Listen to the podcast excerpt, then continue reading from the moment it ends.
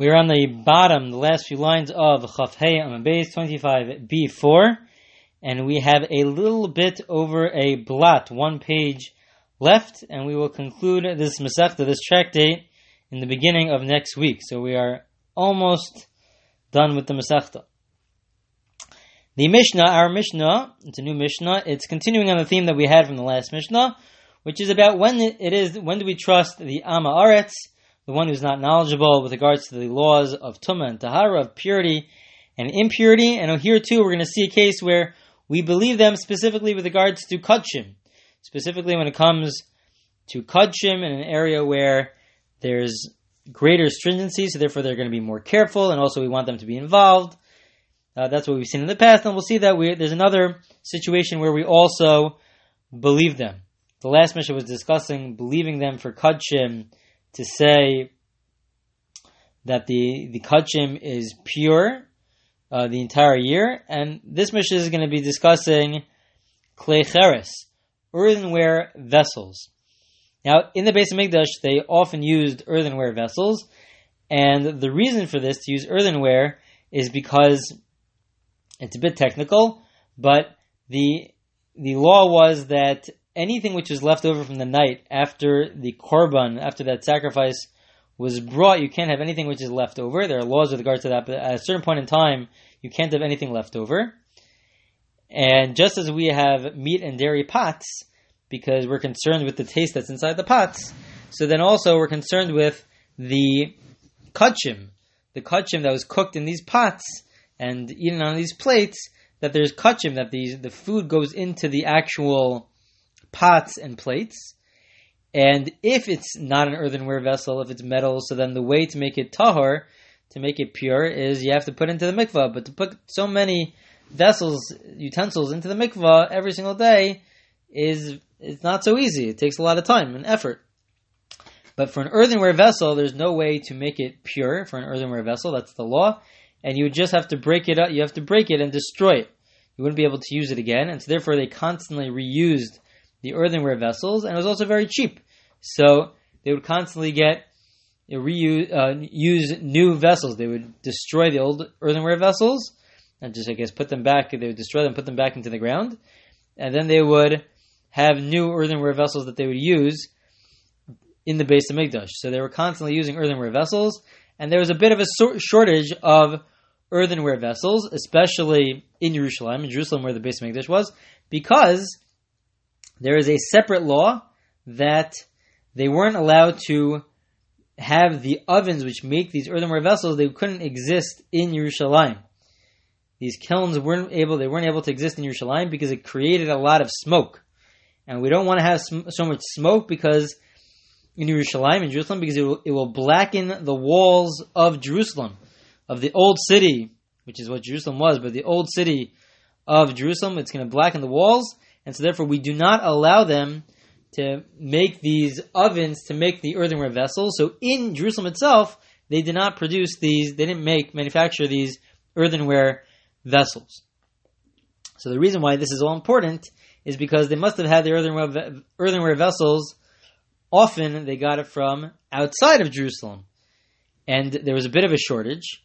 So therefore, we said that you are allowed to believe the Am Ha'aretz. If there's uh, uh, an Ama he's less knowledgeable in the area of Tumah and Tahara, of purity and impurity, and he's selling, he or she is selling the earthenware vessels, so then we trust them to say that it is pure, that it can be used in the base of Mikdash and the temple, and that it is pure because there is sh- such a shortage. And that, that's what our Mishnah is going to be discussing.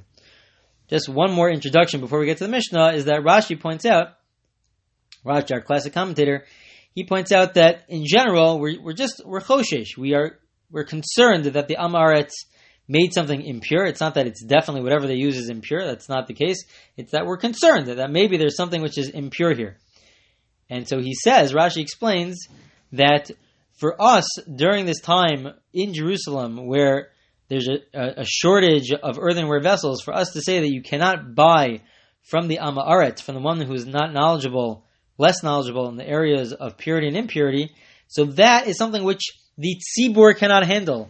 That would be a rabbinic decree which The phrase is Ein hatzibor yecholin lamod ba. The tzibor, the the people, the public, they wouldn't be able to to really handle such a decree.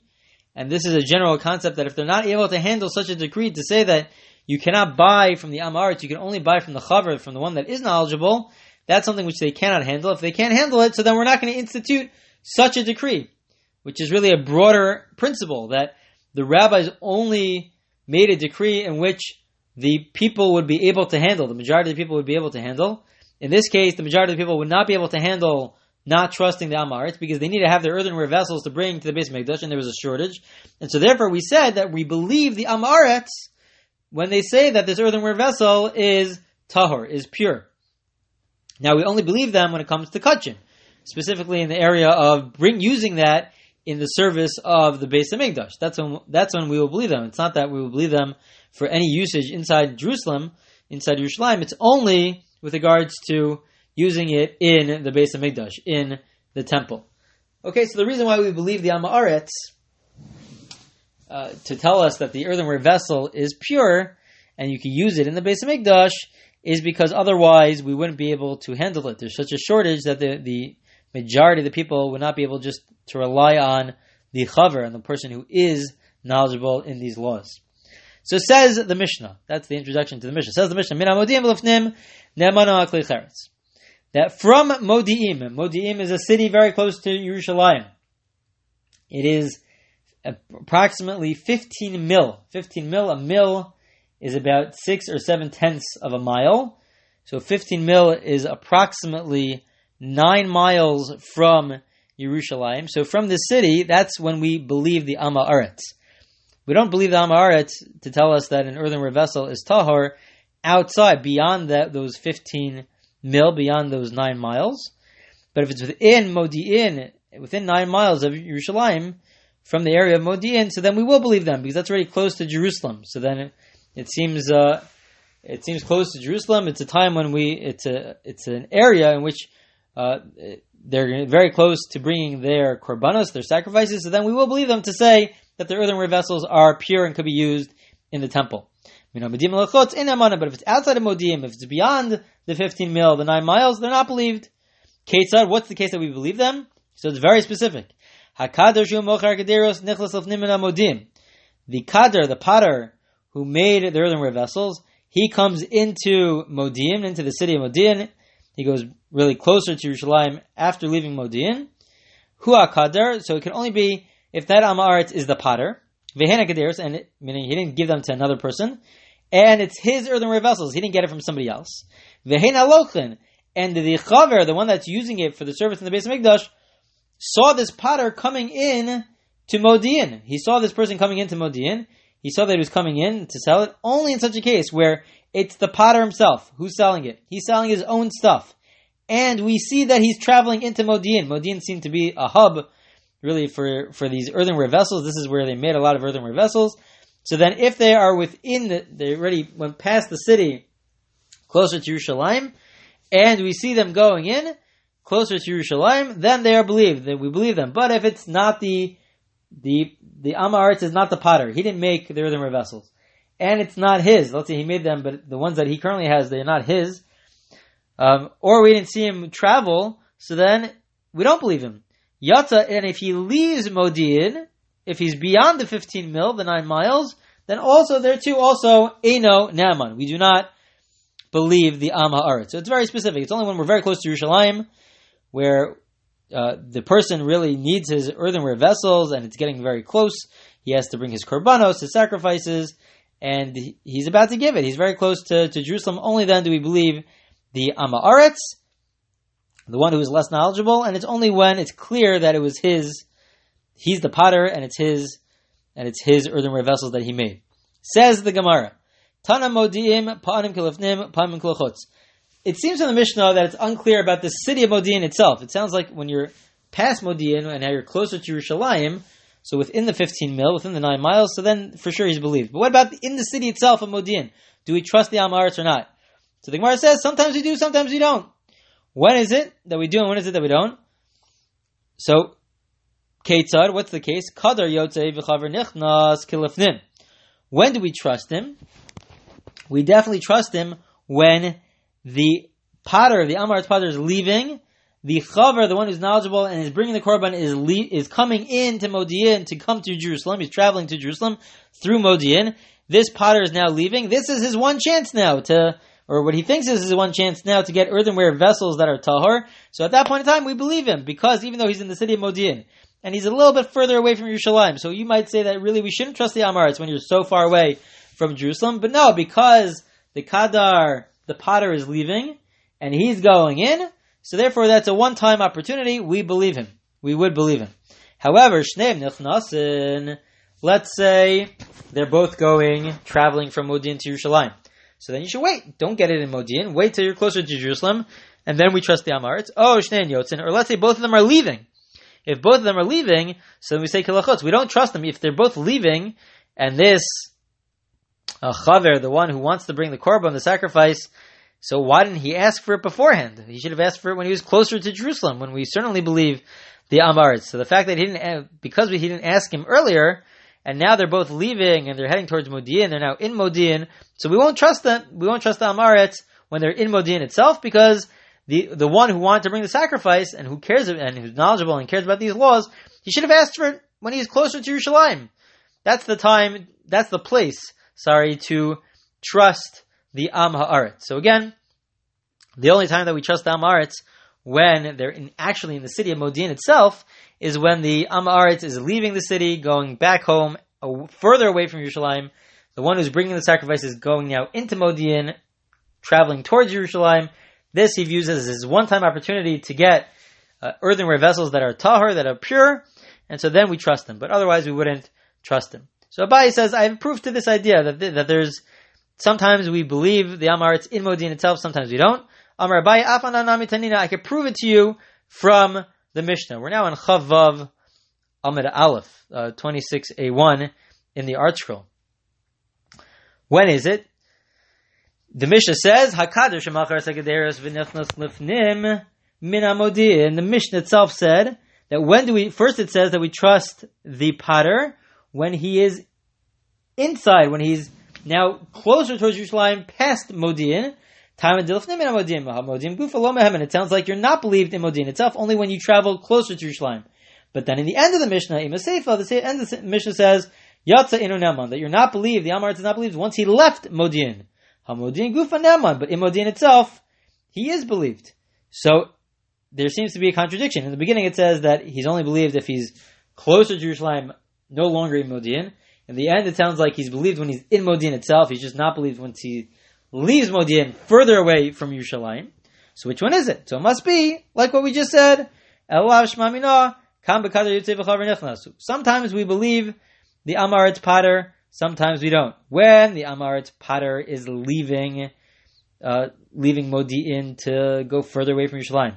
And the Chaver, the one who is knowledgeable and he wants to bring his sacrifices, going out into Modi'in to travel to Jerusalem. So this, for him, it might be a one-time opportunity before he gets to the base of Mikdash to get uh, earthenware vessels that are tahor, that are pure. So then we believe him.